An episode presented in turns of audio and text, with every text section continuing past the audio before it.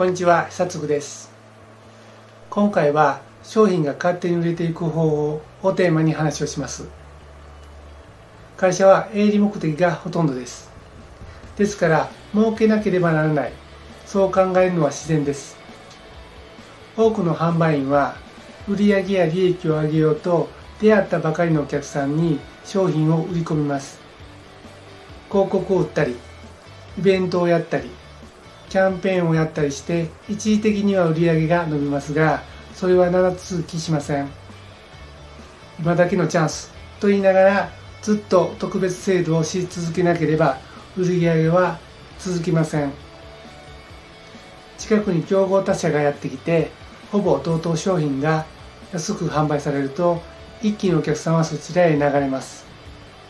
負けじと価格を下げお客さんを呼び戻そうとすると価格競争が始まります。価格競争が激化し売上は伸びても利益はどんどん減っていきます。もうそうなったら会社規模が大きい方が勝つに決まっています。小さい会社はそういう戦い方をしてはいけません。商品力が高く競合他社の追従を許さない素晴らしい商品であれば勝つこともできるでしょうがそのような商品を作り続けるのは大変です。商品開発にはお金がかかります。時間もかかります。だから小規模会社には限界があります。どうすればいいんでしょうか。大企業に小規模会社が勝つためには何をどうすればいいんでしょうか。商品が売れないお客さんが固定化しないなど販売に関して悩んでいる経営者の方はぜひこの動画をご覧ください。この動画を最後までご覧いただければ、どのようにすれば安定したお客さんを獲得することができるのかがわかります。お客さんが固定化すると売上は安定します。そうすると固定客が新しいお客さんを呼び込んできてくれます。売上はどんどんアップしていきます。では、参りましょう。今日の話の結論は、お客さんから信用を得て会社のファンを増やすことです。そしてファンになっていただくためには3つのステップがあります。1つ目は知ってもらうこと。2つ目は興味を持ってもらうこと。3つ目にファン化です。多くの販売員は売上や利益を上げようと出会ったばかりのお客さんに商品を売り込みますがそれでは一時的な売り上げにしかなりません。あなたはまずお客さんから信用を得ることが大切なんです。そして信用を得たお客さんに繰り返し興味を持っていただき会社のファンになってもらうんです。そうするとあなたの商品は継続的に売れるようになります。まずはじめにお客さんの信用を得ることについて話をします。商品を買うお客さんはその商品が欲しいだけです。そのようなお客さんは安かったから店が家に近かったからなどという理由で購入をします。だからあなたから出なくてもよかったはずです。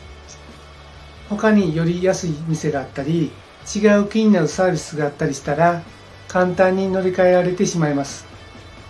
あなたの商品があなたからしか買えないものでない限りお客さんはいつでもすぐに離れていくでしょう。また買わないと損。今だけのチャンスと煽って購入意欲を誘う広告宣伝はよく見ると思います。それを見て買ってしまったという経験がある方も多いでしょう。しかしこれが効くのはブランド力がある大企業だけです。あのブランドだからあの大企業の商品だから買うんです。そこにはすでに信用があります。信用がまだない小規模の会社がやる戦略ではありません。どの会社でも商品のオリジナル性を出したり CM で会社の認知度を上げたりアフターフォローを良くしたりお客さんの信用を得るための努力をしています。試供品や無料サービスも同じです。お客さんに手に取ってもらうハードルを下げて商品の良さを体験してもらって信用を増やしているんです。無料だからといって手を抜きません。無料だからこそしっかりしたサービスをしないと振り向いてくれないからです。このような地道な努力が積み重なって信用を得ていくんです。そして信用ができて初めて商売ができるんです。次に会社のファンを増やすことについて話をします。継続的に商品を買ってもらったり販売を広げていったりするためにはファンを増やす必要があります。どうしたらいいんでしょうか？恋愛を例にすると分かりやすいかもしれません。いくら初対面で一目惚れしたからといっていきなりプロポーズする人はいないでしょう。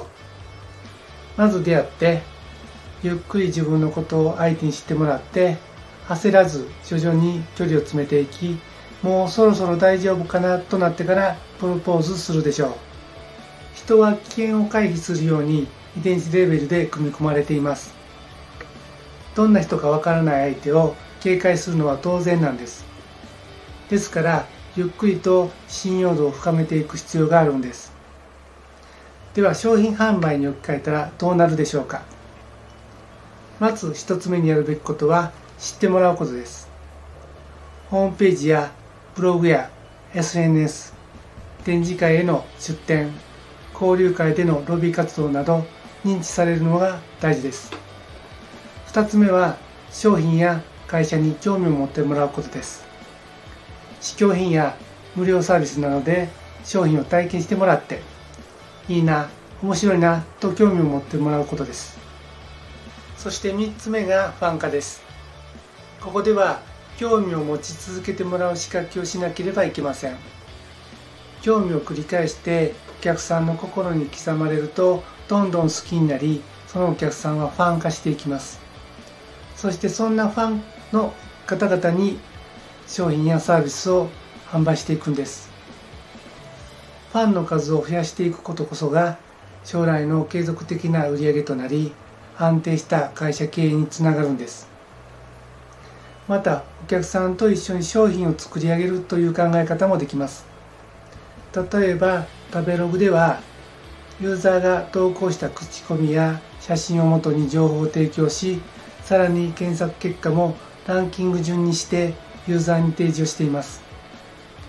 熱狂的なファンを作りそのファンの力を借りることができればお金や時間をかけず大きくビジネスを成長させることができるんです。いかがだったでしょうか？今回は商品が勝手に植えていく方法をテーマに話をしました。今日の話の結論はお客さんから信用を得て会社のファンを増やすことです。ファンになっていただくためには3つのステップがあります。1つ目は知ってもらうこと。2つ目は興味を持ってもらうこと。そして3つ目がファン化です。どのようにすれば安定したお客さんを獲得することができるのかが分かったと思います。お客さんが固定化すると売り上げは安定します。そうすると固定客が新しいお客さんを呼び込んできてくれます売上はどんどんアップしていきます最後までご覧いただきありがとうございました。